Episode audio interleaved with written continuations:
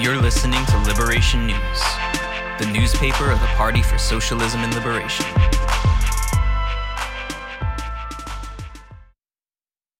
Snowstorm plus capitalism equals disaster for more than 100,000 in Mississippi.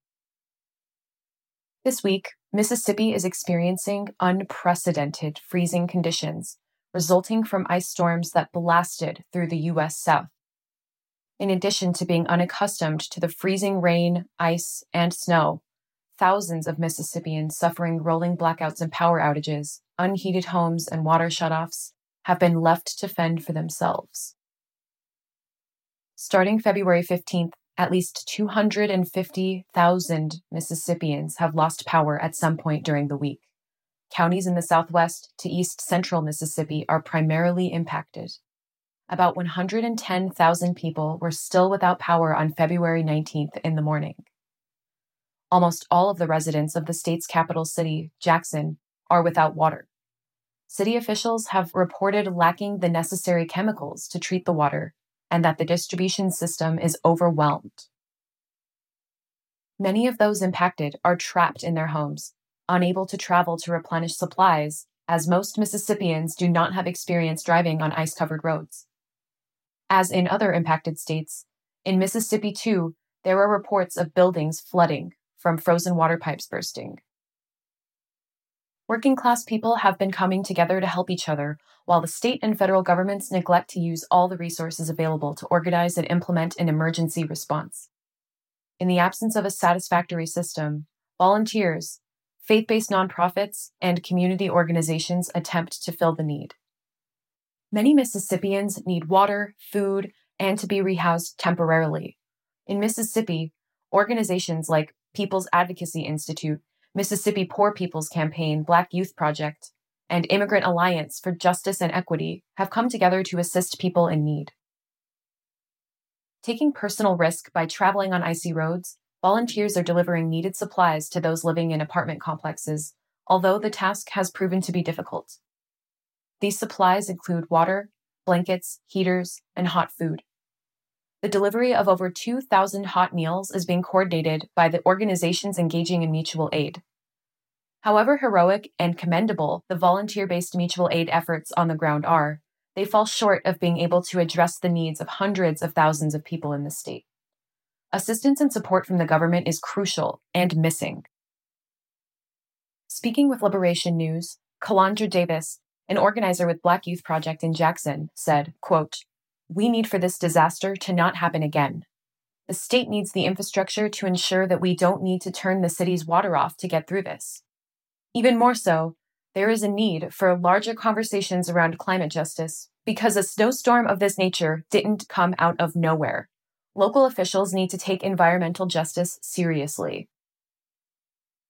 Over the past two decades, the capitalism fueled global climate crisis has increasingly given way to extreme weather events in the Gulf Coast.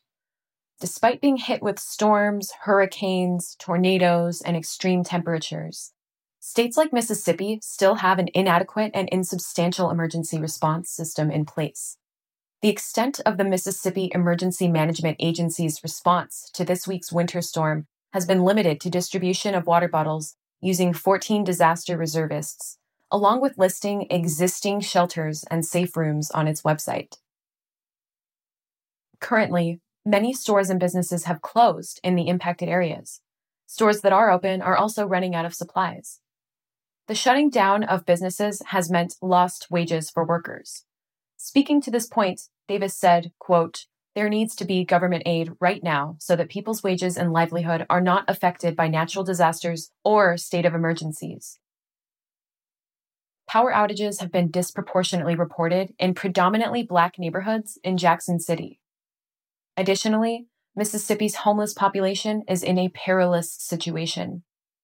In cities like Biloxi, there are no existing shelters to house people during the winter storm.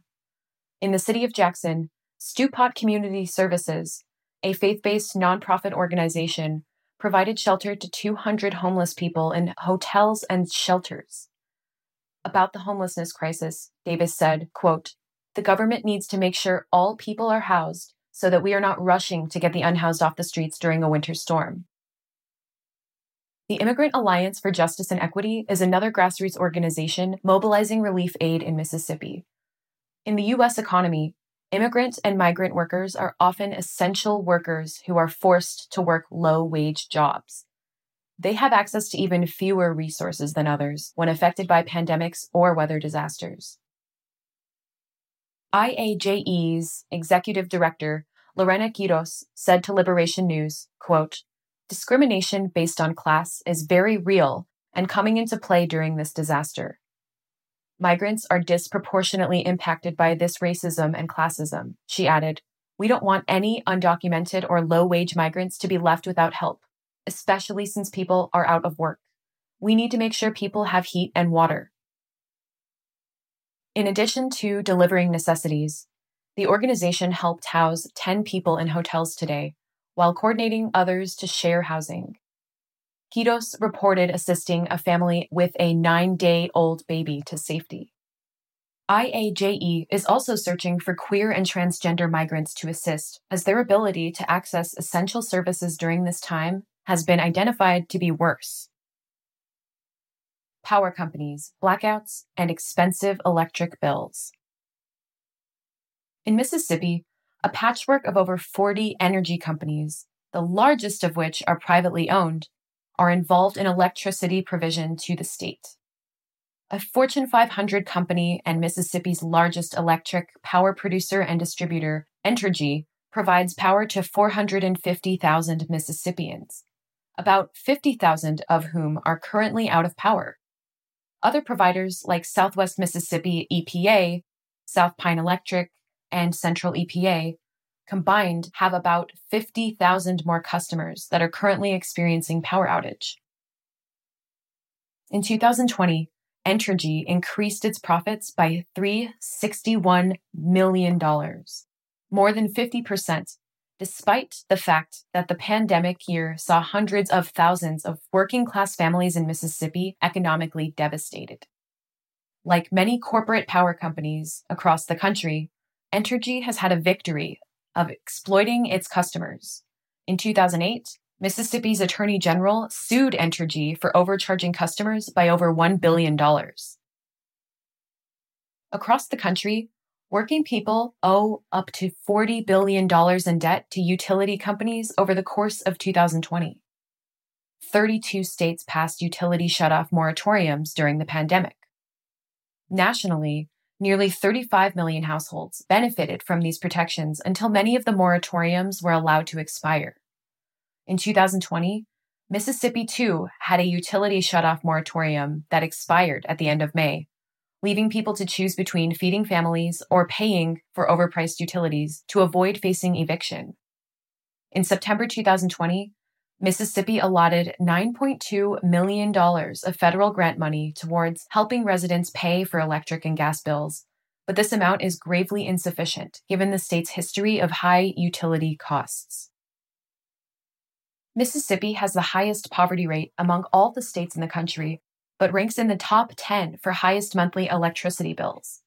In 2019, Mississippi Power, the second largest provider in the state, came under scrutiny when customers' electricity bills during the summer months almost doubled in comparison to the billing cycle during the previous year, leaving people suspecting a connection between the newly installed digital meters and the outrageously high monthly bills, ranging from $300 to $500. In Mississippi and elsewhere, it is not the weather that has put the lives of so many at risk, but the decisions of millionaire executives and politicians to invest in the appropriate infrastructure and energy resources. It is not the weather that has put the lives of so many at risk, but the decisions of millionaire executives and politicians to not invest in the appropriate infrastructure and energy resources. As in Mississippi, Electric grids across the country are unable to cope with extreme temperatures because they have not been updated or winterized in this case. Water pipes can be insulated against freezing. An over reliance on fossil fuels for power production has not only worsened the environmental and climate crises, but has created shortages. The US government's lack of seriousness in regulating fossil fuel use by corporations and lack of investment in renewable energy technology means disastrous consequences for the U.S. working class. The unpreparedness of the utility giants and the pathetic response of the capitalist government at the local and federal level is nothing short of criminal neglect by those motivated solely by profit making. In contrast, a government of and by working class people would do everything in its power to avert a mass crisis such as this through preparation. That the US Congress bailed out the oil and gas industry with billions of dollars of federal COVID 19 funds, but has yet to act on providing material relief to the millions of working people impacted over the last week and beyond during the pandemic, is a testament to who it truly serves. Only working class organization and mobilization against the capitalist system can turn this repugnant reality on its head. Thanks for listening.